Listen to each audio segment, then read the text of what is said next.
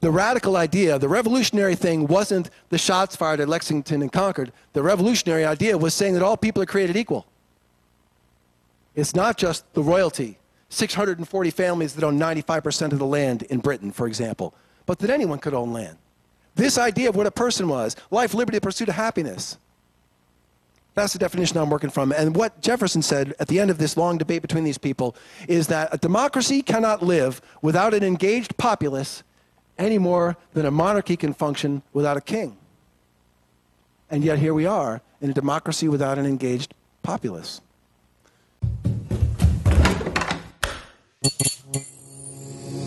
This podcast is part of the Democracy Group. The Village Square, a nervy bunch of liberals and conservatives who believe that disagreement and dialogue make for a good conversation, a good country, and a good time. At the Village Square, we talk about politics, religion, and race. You know, the topics your mom taught you never to discuss in polite company. Listen, at the Village Square, we make pigs fly.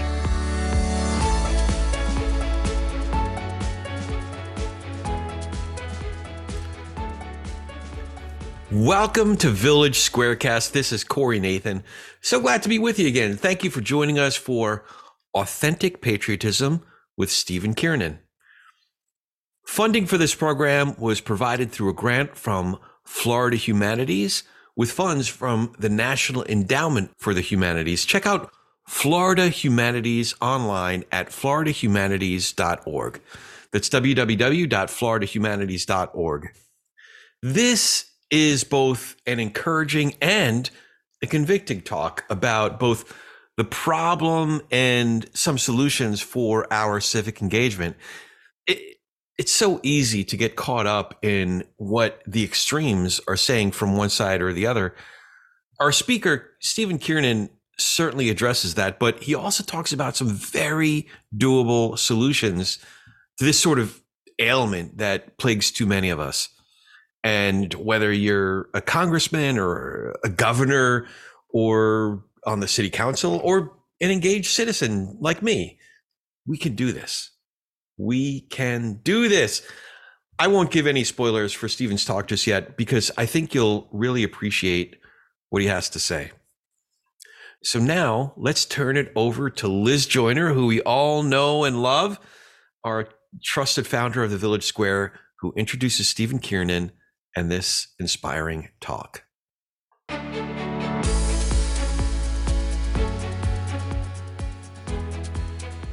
This season, we've taken a hard look at the problems that divide us, and we felt that we owed you an optimistic solution. So here it is tonight. It is my pleasure to introduce our special guest all the way from the beautiful state of Vermont, where it's slightly cooler, author Stephen P. Kiernan. Stephen has written two books Authentic Patriotism and Last Rites Rescuing the End of Life from the Medical System. Um, over two plus decades as a journalist, Stephen has won 40 awards, including the Gerald Loeb Award for Financial Journalism and Joel George Polk Award. He's involved with the Young Writers Project. Just ask him about it, he would like to tell you about it. He is also an accomplished musician, has recorded three CDs in music for theater and television, Apparently, Stephen doesn't sleep. Stephen. Thank you, Liz. Hello, everybody. Nice, nice living room we have here. This says authentic patriotism, restoring America by taking action instead of taking sides. If we're going to talk about uh, taking sides, I think the first thing we just need to get out of the way is I need to tell you where I am politically, so then you're going to be all comfortable when we go forward from there. Some people are left wing, some people are right wing. I am right down the middle of the bird. That's a joke.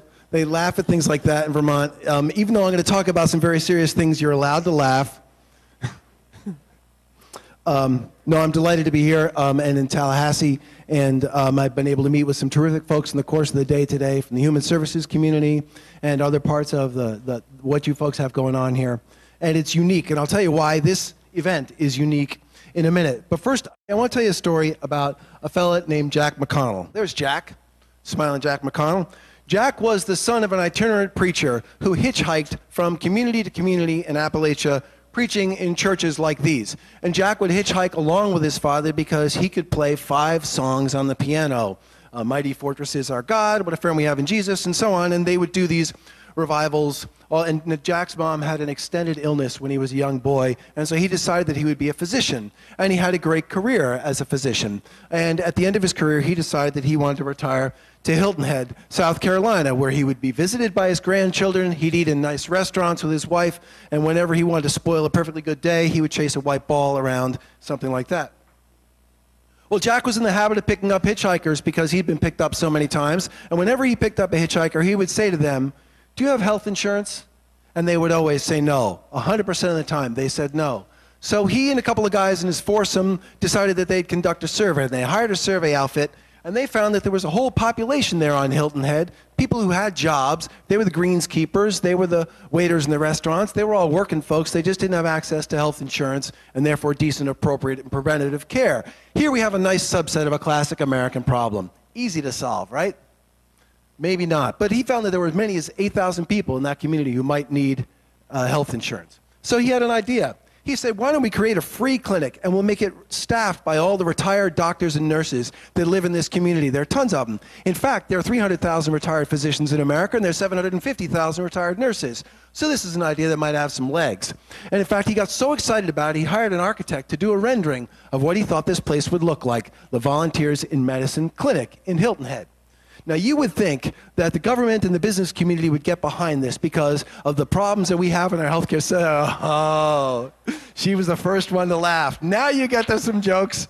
Very good. In fact, what happened? Well, let's think about it for a minute. Harry Truman was the first president to say we're going to create universal access to healthcare in the United States. We're now 12 presidents later. We haven't quite accomplished it. 37 Congresses later, we haven't accomplished it. It's okay. Botswana has universal access to healthcare. Did you know that? They've had it for three years. We'll get there. Really, we will. But it's okay because it's not just government that has failed to deliver on this. The free market has had all the years since Harry Truman, too. Even though it's been incredibly expensive to the business community to pay for their employees' benefits and to have uh, the taxes that support, support state and federal health care programs, and even to have employees not show up for work because they didn't have health insurance and didn't get good pre- preventive medicine. So again, you'd think the government of the free market would say, hey, here's somebody who's finally figured it out. Let's get that free clinic going. And instead, not only were they neutral, they were obstacles. The state of North Carolina said, and South Carolina said, how can we license a physician who's, spent his, who's retired and spent his whole career in another state? Federal government said, how can we license a clinical care facility if we can't control the place with our hands on, our purse string, on the purse strings?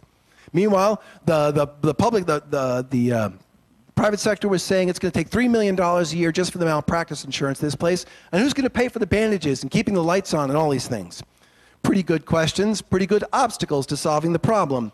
But Jack had a couple of things going for him that uh, maybe helped him. One of the things is that he was the most charming person you'd ever want to meet. You are the smartest person I ever met, and that's the best question anyone asked me. And how are you doing today, beautiful? And behind that, he had a spine of steel. He was not going to be deterred. He had great bedside manner, but he was still a hardcore physician. He also was in an affluent community, so raising the money for a clinic to try this idea was going to be easier than in some other places he also had an ability that gets to his personality, but to draw people together and say, there are a lot of problems on the way to this, but where do we agree? Where can we make some progress because we agree? Let's hang on to that question. We're going to come back to that in a minute. More important than any of these things, he had an idea about America where we shouldn't have so many people who don't have access to health insurance, where we ought to have appropriate care, where if Botswana can do it, for peace sake, we should have done it a generation ago and where an individual can make a difference in solving a problem. And he was determined to do it. Well, who do you think won? There's a picture of Jack outside the Volunteers in Medicine Clinic. Kind of looks like the drawing, doesn't it? And it turned out, in fact, that there were about twice as many people who needed help in that community than they thought because there was a whole unknown population, the immigrant population, right? Um, 500 people a year who are non medical now volunteer at this clinic. They do paperwork, they greet people at the door bilingually, they manage the, the appointment schedules and so on. All kinds of unexpected side effects. Truancy virtually ended at the high school because kids get better soon and get back to school soon. Homelessness went down because fewer people were forced to choose between paying a medical bill and paying rent. All kinds of positive side effects. Now, this next slide, I just want you to be careful because you're about to see me practice math without a helmet. But I think it'll work here. The local hospital, before the Volunteers in Medicine Clinic opened, used to do a million eight in free care every year. After the clinic opened, they did a half a million dollars a year in free care. And the clinic only cost $800,000 a year to operate. So, in addition to covering every human being in Hilton Head, they saved a half a million dollars. So, it didn't just make humanitarian sense, it made economic sense. And by the way, if you go to Hilton Head, if you visit there and you ask people about it, everyone in that town knows about Volunteers in Medicine Clinic and they are proud of it. They say this is a problem America couldn't solve, and we did and they have a sense of being in a special community. In fact, it's been inspirational to other places. Because the economics makes such great sense, you can do clinics like this in other places. In fact, Jack founded the Volunteers in Medicine Institute, and today there are 84 of these clinics around the United States, treating about 900,000 people a year, including seven clinics in the state of Florida. Now, 900,000 is not all 49 million people who don't have health insurance, but it's a pretty good down payment. And I can tell you, it feels pretty good to those 900,000 people to keep their jobs and not lose their homes and get back to school and be well and not be in pain. Now, I love this story because it confirms a sense that I have as America is a special place. That one guy can say, I'm going to change things, and lo and behold, he can do it. And if he's a really good leader, that there'll be really good followers that help him make it happen. But I'm about to give you five minutes of completely depressing data about ways in which America is maybe not so special as you think. We think, oh, America's got the strongest economy on earth. In fact, our economy is so strong that all the manifestations of our pastimes and, and leisure entertainment is also the largest on earth. But in fact, it's not quite the way that we think it is. In fact, America is not quite special in the way that we think it is. And if you compare us with the other developed nations in the world, there are a couple of measures where we don't look so good. In fact, there are a lot of measures where if you compare us with the rest of the developed world, we don't look so good. Yeah, how about that? It's very sobering, actually. Now, let's do a quick quiz just to make sure you're with me here. There are 305 million Americans, roughly. How many of them, their only income is food stamps? Not a nickel beyond food stamps. How many? Shy people of Florida. Okay, it's 6 million. If you, then you can just shout these out. I'm sure you've got them right off your fingertips. Um, poverty. How many million Americans are living in poverty? Just first, first stop. Before you think about that, think about how long it takes you to burn through $22,000. Okay? This is a family of four, 22K all year. How many Americans out of 305? Somebody give me a guess. 25 million, that would be just a catastrophic amount. Except that it happens to be almost twice that much, and there's 17 million right on the edge. Oof. And then I said the number before, so you ought to be able to do this one. How many Americans without health insurance? Of course, we know 49, that's right. We know that everyone in Great Britain has access to health care, and everyone in Italy and Spain and Germany and Canada and Botswana will get there someday. Now, here's the one that gets me the most. You know, you get a little over, you get 3.6 million people who are homeless in the United States in a given year. Just think of this. When I say the word to you, homeless person, what do you envision? Here's a person who's been deinstitutionalized. Here's a veteran with PTSD. Here's somebody with drug and alcohol problems or a criminal record, and it's uh, a gray beard, and he's wearing nine layers of clothes, and he's pushing a shopping cart worth of, full of stuff, right? In fact, increasingly, homelessness in the United States is about families, and there are people who get a medical bill and can't pay the rent, or they're in a low wage service industry job, and so they can't handle it. If the car breaks down, they lose their job, and so on. Anyone want to guess? What's the average age of a homeless person? Yeah, some really good, tough guesses here. Nine. Nine years old. How about that? Now, I wish I could say that Florida is the exception, but there's the news, folks. 86,000 people not not uh, having a place to sleep tonight. Now, I don't know how it is in this state. In Vermont, homelessness is a huge, huge deal because, you know, we get, we get 40 below in the middle of winter, and so if somebody's homeless, they die. So that's a big, big deal for us. And I'm imagining it is here too, for different reasons. And there's a lot of work underway here, as you probably know, to get these folks decent places to sleep at night. The point of these numbers is not to depress you. The point is to drive home that need is no longer something that exists on the other side of the tracks. Need is now woven right through the center of the fabric of our communities. We are one car accident and job loss away from bankruptcy, all of us. In fact, the leading cause of bankruptcy in the United States right now is medical bills. It's not credit cards, it's not dodgy mortgages, and that includes for people with health insurance. Number one cause of bankruptcy. Now, I'm afraid there's a bigger problem than that. Which is that the mechanisms that we have relied upon historically to solve our problems for us, to fix these things, no longer can do so. The government can't help us anymore. I'll give you two numbers, it'll tell you why.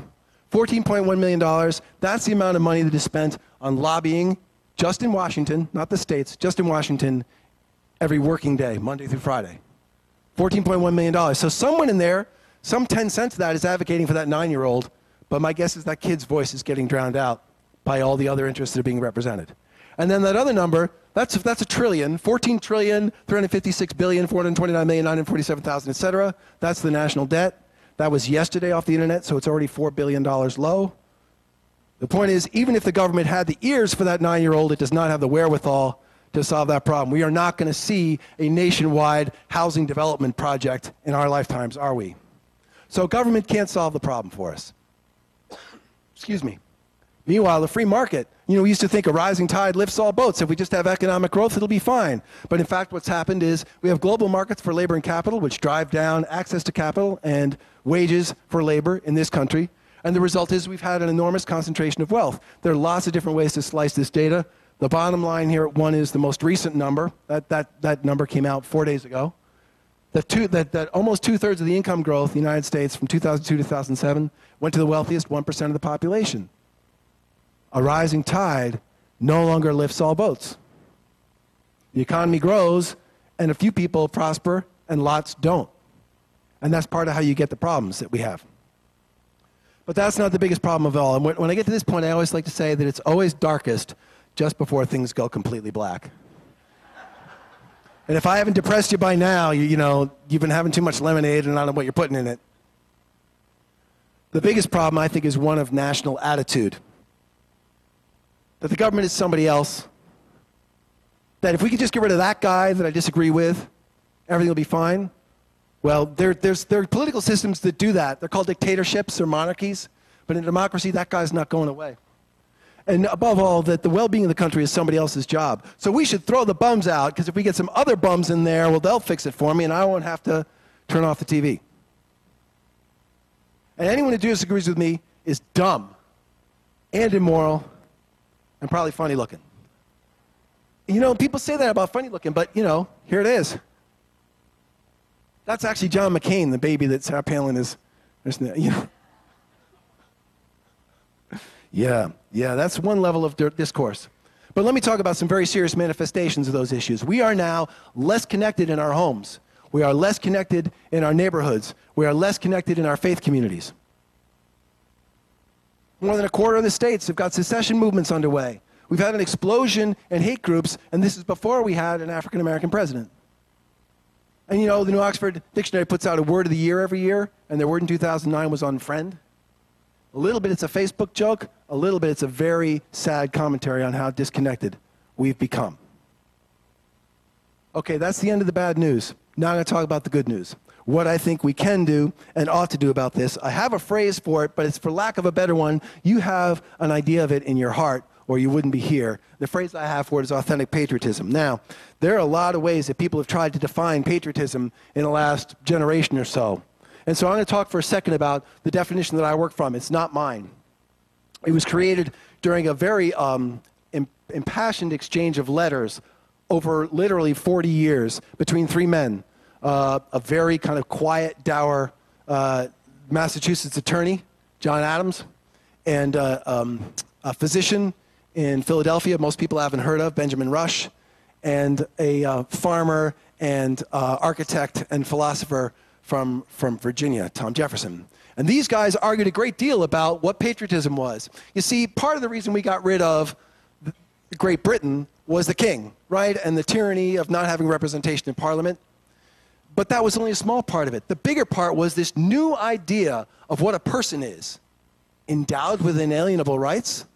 That's pretty different from the king saying off with his head, isn't it? the radical idea, the revolutionary thing wasn't the shots fired at Lexington and Concord. The revolutionary idea was saying that all people are created equal. It's not just the royalty, 640 families that own 95% of the land in Britain, for example, but that anyone could own land. This idea of what a person was life, liberty, the pursuit of happiness. That's the definition I'm working from. And what Jefferson said at the end of this long debate between these people is that a democracy cannot live without an engaged populace any more than a monarchy can function without a king. And yet here we are in a democracy without an engaged populace. So there are all these manifestations of people's arguments about what authentic patriotism is. Here are a bunch of things that it isn't. Okay? Everyone has an opinion. You know, there was a guy in 1775 in pub in Boston who had an opinion that he could mutter into his pint, but he wasn't one of the guys who got us independence, was he? See, I would argue that it is action, that it is a belief in this old fashioned idea of a more perfect union, and that every single person inside our shores, legal immigrant or not, since we are all immigrants, uh, is needed. So let me tell you about some people. Jack McConnell. Um, oh, yes, a footnote here. When I talk about the issues in America and about patriotism, I don't mean to overlook this stunning and staggering amount of need that exists on the globe. But what I'm saying is we need to get our own house in order. In part, so that we can preach to others without being hypocrites and in part because if our house is in order, our ability to help others becomes infinitely greater. So, let's talk about some authentic patriots for a moment.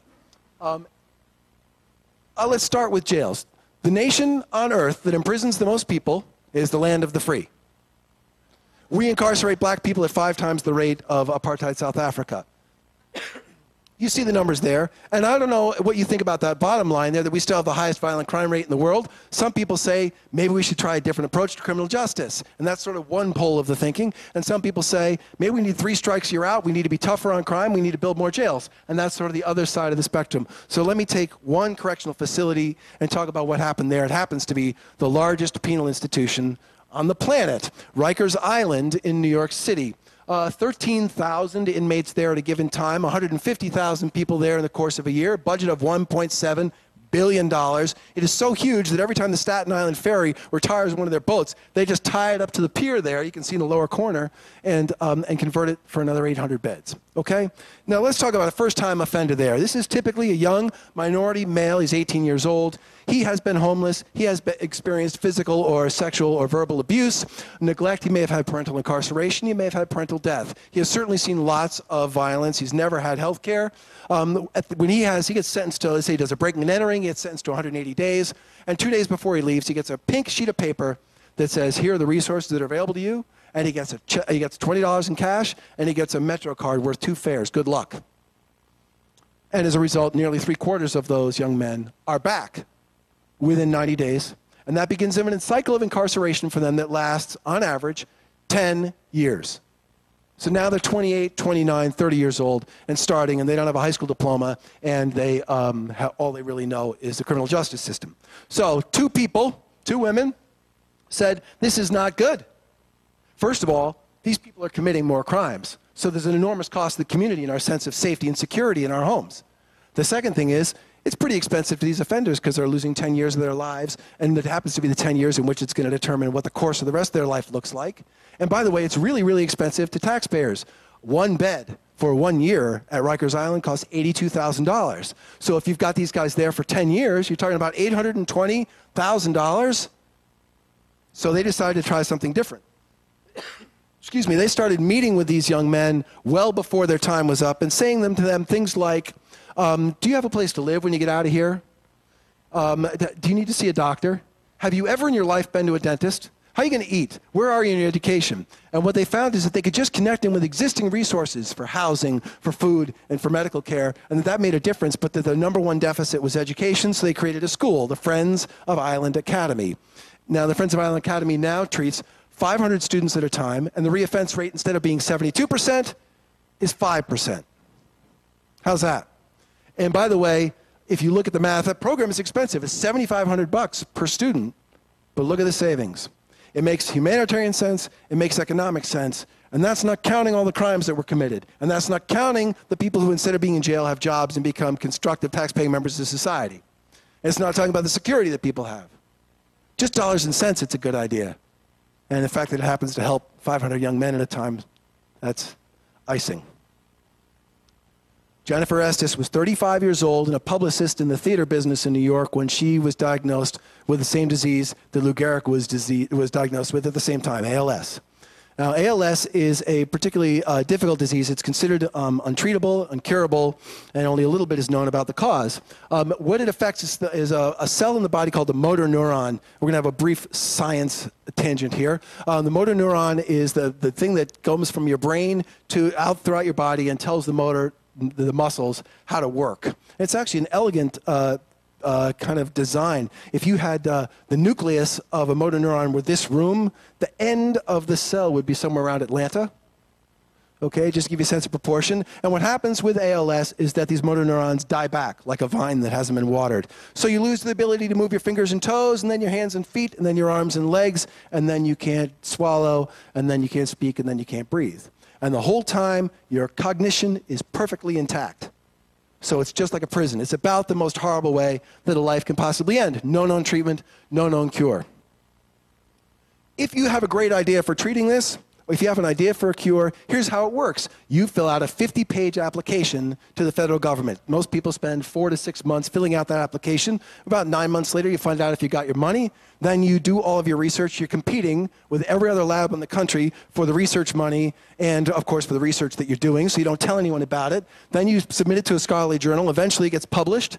And, and um, because of this model, the advances in ALS were so little that even though it affects the same number of people as cystic fibrosis, it got one tenth the money that cystic fibrosis research came up with. And in fact, this disease has been known for 200 years, and they haven't really made much progress at all. So, one of the things that's promising about the treatment of ALS is that, that, that if people are injected with stem cells, they will turn into no, new motor neurons. So if you can put stem cells in somebody who has ALS, maybe they can grow new motor neurons.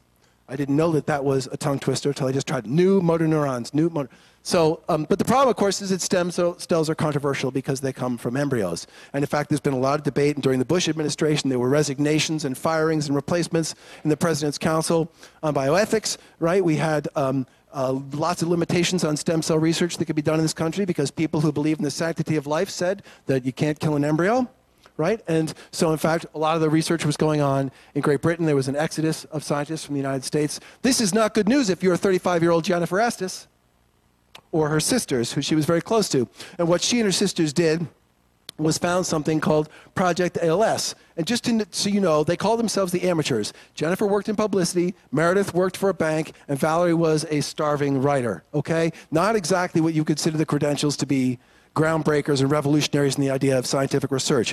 What they did was decide they would throw dinners, and they would throw dinners like this, except they do it in very fancy ballrooms in New York City, and at every table they would have a celebrity that Jennifer had worked for. So you get to sit with Ben Stiller, and you get to sit with Gwyneth Paltrow and people will pay $1,000 a seat for that kind of a dinner. And so they had one dinner, and they raised $900,000. And they said, maybe this will work. They, they weren't even a 501c3 yet. They put together an advisory panel that was the best minds and research in the country. And if you apply, you write a four page letter or shorter. The panel sits down and looks at your idea, and if they like it, they vote on it. One guy, from when he wrote his letter to when he got his check, was nine days. Okay? And the only strings they have attached are that once a quarter, you must sit down with every other lab that is working on this problem and tell them everything. Everything you're trying, everything that's working, everything that's failing, everyone must work together on this. Okay? We're not all going to be adversaries. And the result of that is that they now have found that mice that are injected with that, have, that are given ALS, they're injected with stem cells, they walk again. They've in fact they've found five other animal tests that are going to work. So the result is they've made more, progress in the eight years since this was founded than in all the research time before it. They're going to cure this. They also figured out when they had the different labs working together, and I'm talking like Jonas Salk and Johns Hopkins and Harvard and Columbia, all of them, they found that they could take a, a skin cell from you and turn it into a stem cell with your DNA. And the result is, did you notice the stem cell debate has gone away? It's because they made it moot. No embryos involved anymore. Your stem cell, your DNA. Time magazine called it the scientific discovery of the year. And this model of collaboration is so effective that it's being done in all kinds of places now. Some of the folks that are doing the most amazing stuff with it is the Christopher and Dana Reeve Foundation, which is for people with spinal cord injury. And they are to, they're going to fix that in the same way that these folks are going to fix ALS by this forced model of collaboration. They were not able to come up with a cure in time to save Jennifer's life. But that only led the two sisters to redouble their efforts the amateurs are now giving away about $15 million in research. they're going to, they're cure it. It's going to cure it in most of our lifetimes. The toughest disease out there because they collaborated, because they had an idea that an individual and her sisters can make a difference. Now I'm going to get into some, some thin ice territory. I'm going to have a sip of lemonade before I do it because this is a tough one. And while I do it, I would really love it if you would keep track of your emotions because I'm serious, because I'm going to talk about abortion. There's nothing like saying the word abortion in front of a room full of people to make it, you know, you hear the crickets, it gets very quiet. We all have very strong views about this. My guess is that I'm not going to change your mind, whatever it is. My guess is you're not going to change my mind, whatever it is. But I want you to watch your emotions and the anxiety you hear when you hear me say I'm going to talk about abortion and what happens in the next five minutes. First, let's look at how this country has discussed and weighed the issue of abortion in the last generation or so. Well, first of all, anytime that someone is nominated for a judicial position, their views on abortion come up. It comes up in most election campaigns. There have been many, many state battles, and what these all really add up to is many, many fights, parental notification, when it can occur, required sonograms, required counseling, and so on, right? That these are, every one of these things is, becomes a, a fight over a hair of the debate. And people get so passionate about fighting about that hair. And this is what happens in our political discourse, okay? Meanwhile, this is what happens in public. Not exactly showing our democracy at its finest. I'd argue we ought to be ashamed. Now, remember this slide from before? I don't know about the funny looking part, but those other components, pretty similar to how people feel in this issue. That the people they disagree with are not only wrong, they're immoral. Right? Either they're murderers or they're telling women, or trying to limit what women can decide about their own bodies. Right? Well, let's see what it's accomplished. In that time, the rate of unintended pregnancies in the United States, well, it's the same last year as it was in 1981. We are still the worst in the developed world in unintended pregnancies. We are still 30% above the global average, including all the third world nations. We've been fighting about this for 30 years, and we haven't moved the needle one inch. One inch. All that shouting, all that ink spent, all that blood spilled, we have accomplished nothing. So let's think for a minute. Let's use the Jack McConnell approach. Where do we agree? If, with the deeply held feelings that we have, where do we agree? Can we agree that children should not be getting pregnant? Whether they have the child or they have an abortion, can we agree that somebody who's 15 years old should not be getting pregnant? Okay. Maybe that's a place we can start. And suddenly, the areas where we disagree get a little less important if we pick an area where we can agree. Well, in fact, Dr. Michael Carrera took exactly this approach, and he said, I want to look at what we can do to reduce teen pregnancy in a very small subset of a population at risk for this in New York City. And he put together a nine step program and he stayed away from the wedge issues. He wasn't handing out condoms, he wasn't preaching abstinence, he actually called it birth control from the neck up. What do you want to do with your life? What do you want to make of your life? What are your ambitions for your life? Are you thinking about college? You thinking about finishing high school? You want a good job? You want a boyfriend who sticks around? And, uh, and really avoiding all the wedge issues. And the result was a 50% reduction in teen pregnancy rates. So we tried it again with a larger sample, 48%. Tried it again, 52. Tried it again, 51. Always about basically cutting it in half. And so this organization came along, the Children's Aid Society, and they said, can we create a citywide program? Because we have a real problem with teen pregnancy here in New York. And he said he'd be delighted to do that. And in fact, they've done it now over and over and over. Now there are nine cities trying Michael Carrera's model for teen pregnancy, and they're all the cities with the highest teen pregnancy rates in the country Baltimore, Philadelphia, Houston, Jackson.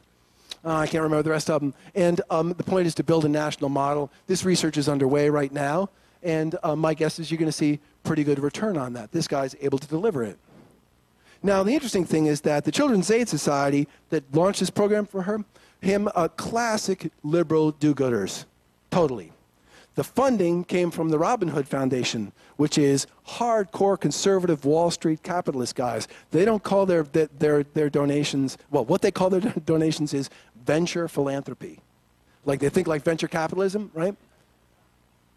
The point is, when they began to talk about where we agree, they were able to move the needle. And I would argue that our future is not with the people who are dug in, and entrenched on one pole or the other, of this debate, but in the Michael Carreras. And as you hear this, how do you feel? It's different, isn't it, than when you hear abortion and go, oh, I'm ready to stand my ground, let me dig in. Right? It's, it's, it's maybe a relief. I think, um, I think I'm going to skip these people even though they do amazing stuff because I need to talk for a minute about what I think my piece of it is. Um, because I've been kind of preaching about this for the last year and a half or so, um, I thought I really needed to get some skin in the game. And so um, I created something called the B1 campaign. And you all see some B1 buttons each of your places. And the idea is this if you admire authentic patriots, authentic patriots, don't just admire them, be one. And so the argument I make is that everyone in America over the age of 10 ought to give three hours a week to some enterprise that doesn't benefit them. And I've made it easy. This is a website. Right, everyone's got to pitch a website. I don't get any revenue from this. All it is is um, a volunteer matching program. You put in your zip code, you put in your interest area, the environment, healthcare, education, etc. You put in what group, age group you want to work in, and you search, and it'll give you the 50 nearest volunteer opportunities. You know, about a little over 30,000 hits in a year. So people are checking it out. It's just an easy way to find. As if you don't know where the needs are in this community, I bet you do.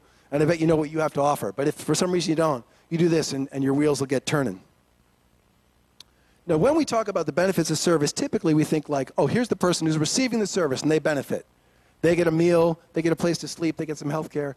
I want to look at the other side of it. I want to talk about the benefits to the person who provides the service, the benefits to you if you provide the service.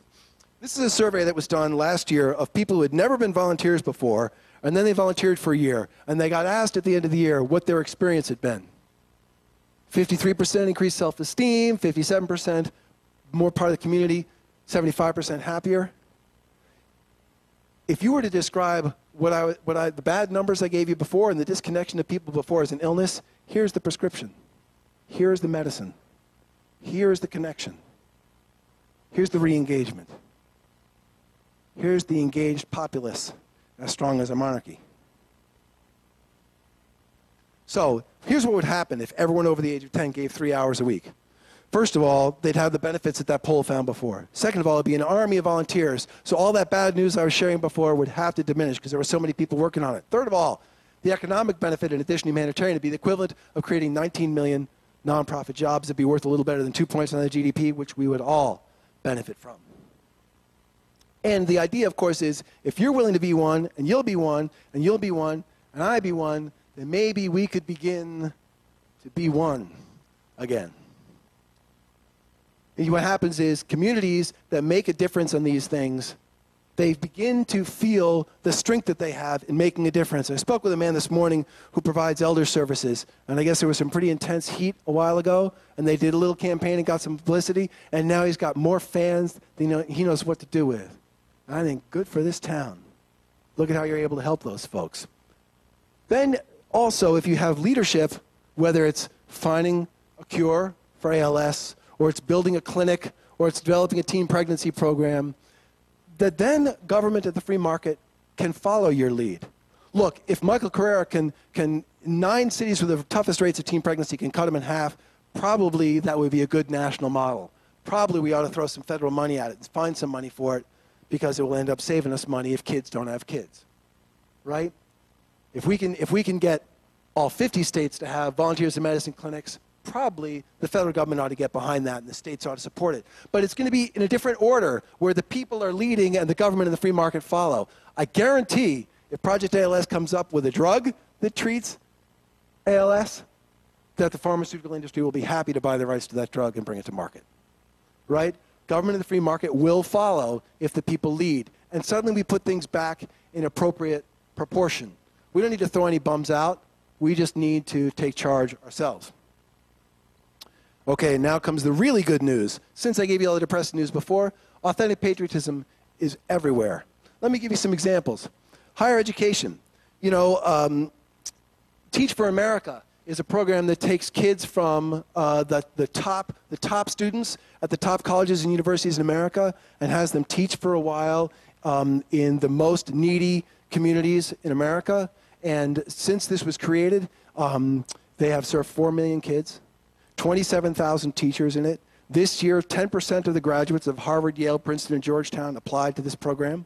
And what they're finding is that the, those kids in the low income communities who by 10th grade are typically one year behind their peers around the rest of the country, when they have Teach for America teachers, they catch up. Well, Teach for America started as Wendy Kopp's senior thesis in college.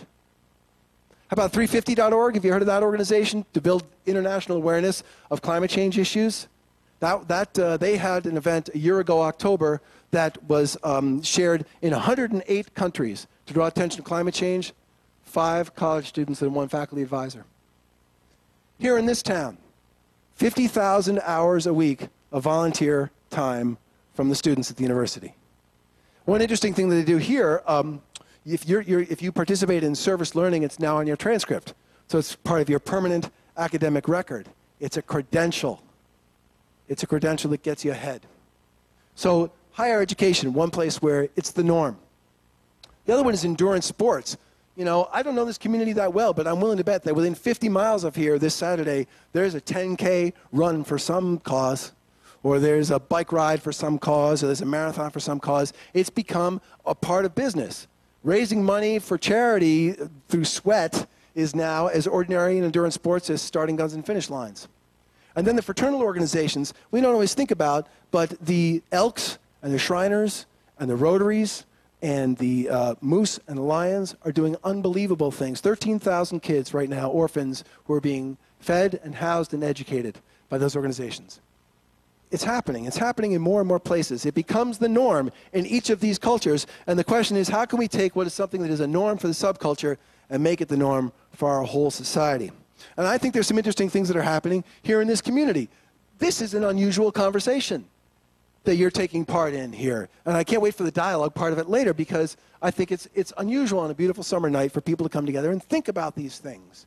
Instead of staying home and thinking it's the other guy, and if we could just get rid of him, if we could just get a new senator, congressman, president, whatever, Instead, you folks are here, it's unique.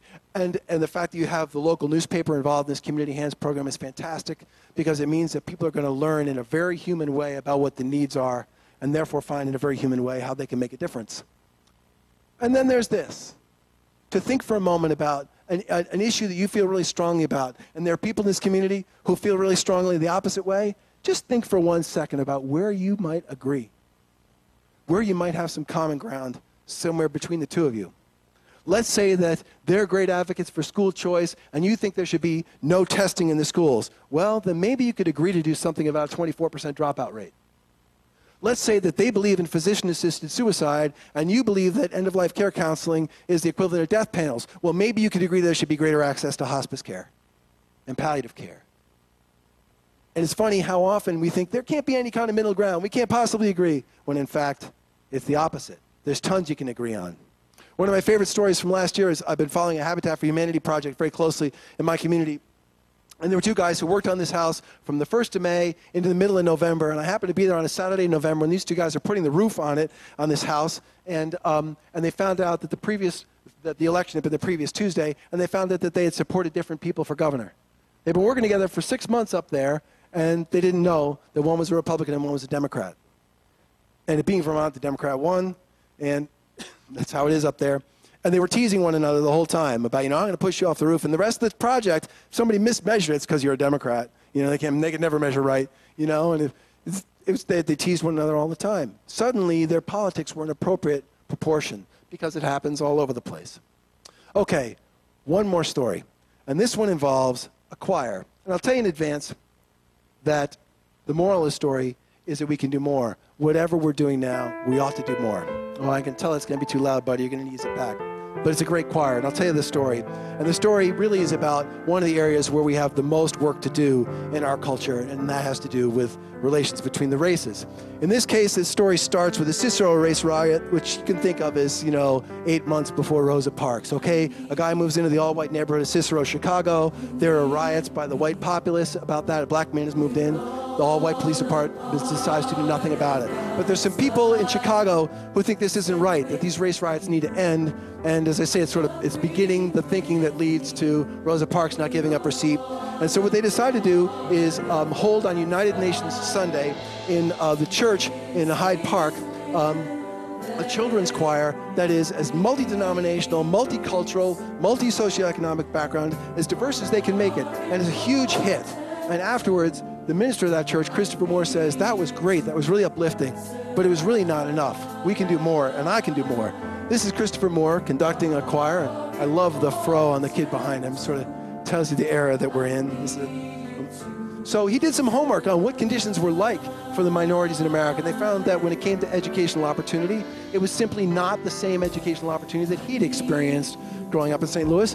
Um, and that people who did finish schooling they had a harder time getting jobs. They had a hard time keeping jobs. They had a harder time being paid a, de- paid a decent wage. And he said, I'm going to do more. And so he created the Chicago Children's Choir, going into schools and bringing kids together of whatever background and common purpose of singing together and singing at an extremely high professional level. This is so successful, it is now the performing arts education in the school systems of Chicago. 3,200 kids singing together. And once a year, they all come together in Millennium Park and they all sing together, and it's really something.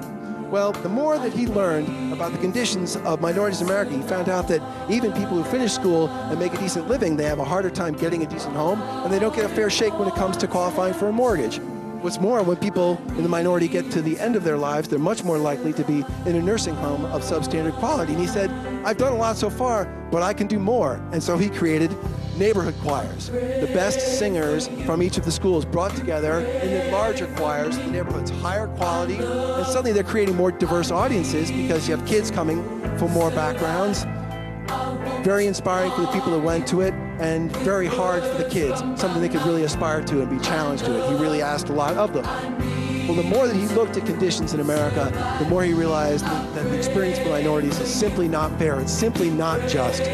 And even though he'd already created those neighborhood choirs, he needed to go further and he needed to do more, and so created the concert choir, the best of the best of the neighborhood choirs, and they have performed all over the world, not only manifesting what is possible when people join in common purpose, but singing songs about it. So you will find them in Hiroshima on the anniversary of the bombing, performing jointly with the Japanese choir. Uh, here they are last year uh, performing in North Korea as musical ambassadors of the United States. Um, here they are when they followed the Freedom Train um, and, uh, route, and they're singing at the end of this. They're not saluting him because he's black. They salute him because he's got the best voice in the choir. In fact, they sang on the balcony where Martin Luther King was shot on the anniversary of his death. So it makes complete sense that eventually they would come to the place where King articulated most poetically and forcefully the idea of racial equity in the United States. And here it is. They're manifesting it, judged not by the color of their skin, but by the content of their character and the ability of their singing voice. This is the idea of authentic patriotism. This is what it's like to join in common purpose. If you want to know what it sounds like, it sounds like this.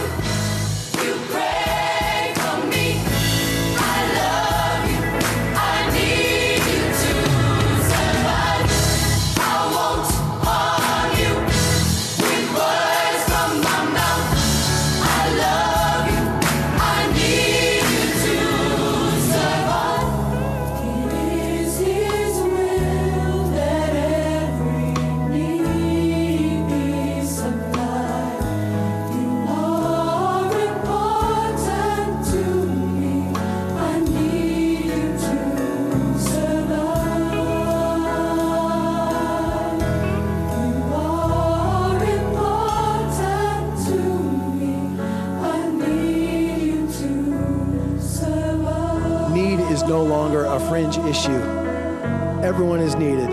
Please be one. Thank you.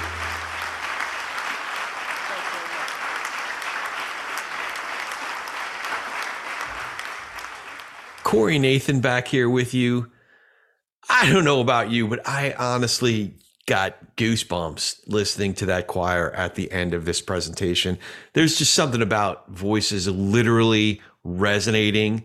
You, you know that that that ring that you hear in those perfect harmonies. It it just melts me. I it gets me. And what they were singing about is so true, isn't it? As much as so many of us like to act like the lone wolf, like uh, Rambo out in the jungle, we actually need each other. The the choir sang, I need you to survive. I need you to survive, which loops back into what Stephen was advocating so clearly on these most difficult topics or issues. How about we start with what we can agree on? As much as it seems like everything is an either or battle, all contentiousness, the truth is that most of us actually have so many shared values. So much that when you strip away the partisan battle cries, we could come to realize oh, they love their kids too. Oh, they love their family too. They really value life, liberty, and the pursuit of happiness too. So we could start with what we can agree on and go from there. And with that, it's time to close out today. Please consider joining our members and supporting this programming. You can become a member for just $7 a month or $76 a year, and your business can join for $250. Go to villagesquare.us slash donate to join today. That's www.villagesquare.us slash donate. While you're there, sign up for Village Square's newsletter to stay up to date with everything happening at the Village Square. Go to villagesquare.us and scroll to the bottom for that sign up box. Lots going on, so you won't want to miss it here in 2024. Funding for this podcast was provided through a grant from Florida Humanities with funds from the National Endowment for the Humanities. Any views, findings, conclusions, or recommendations expressed in this program do not necessarily represent those of Florida Humanities or the National Endowment for the Humanities. We appreciate you listening to Authentic Patriotism with Stephen Kiernan. Until next time, we challenge you to reach out with an open heart and mind to someone who doesn't look or think like you. It changes everything. We'll talk to you soon, and thanks so much for listening to Village Squarecast.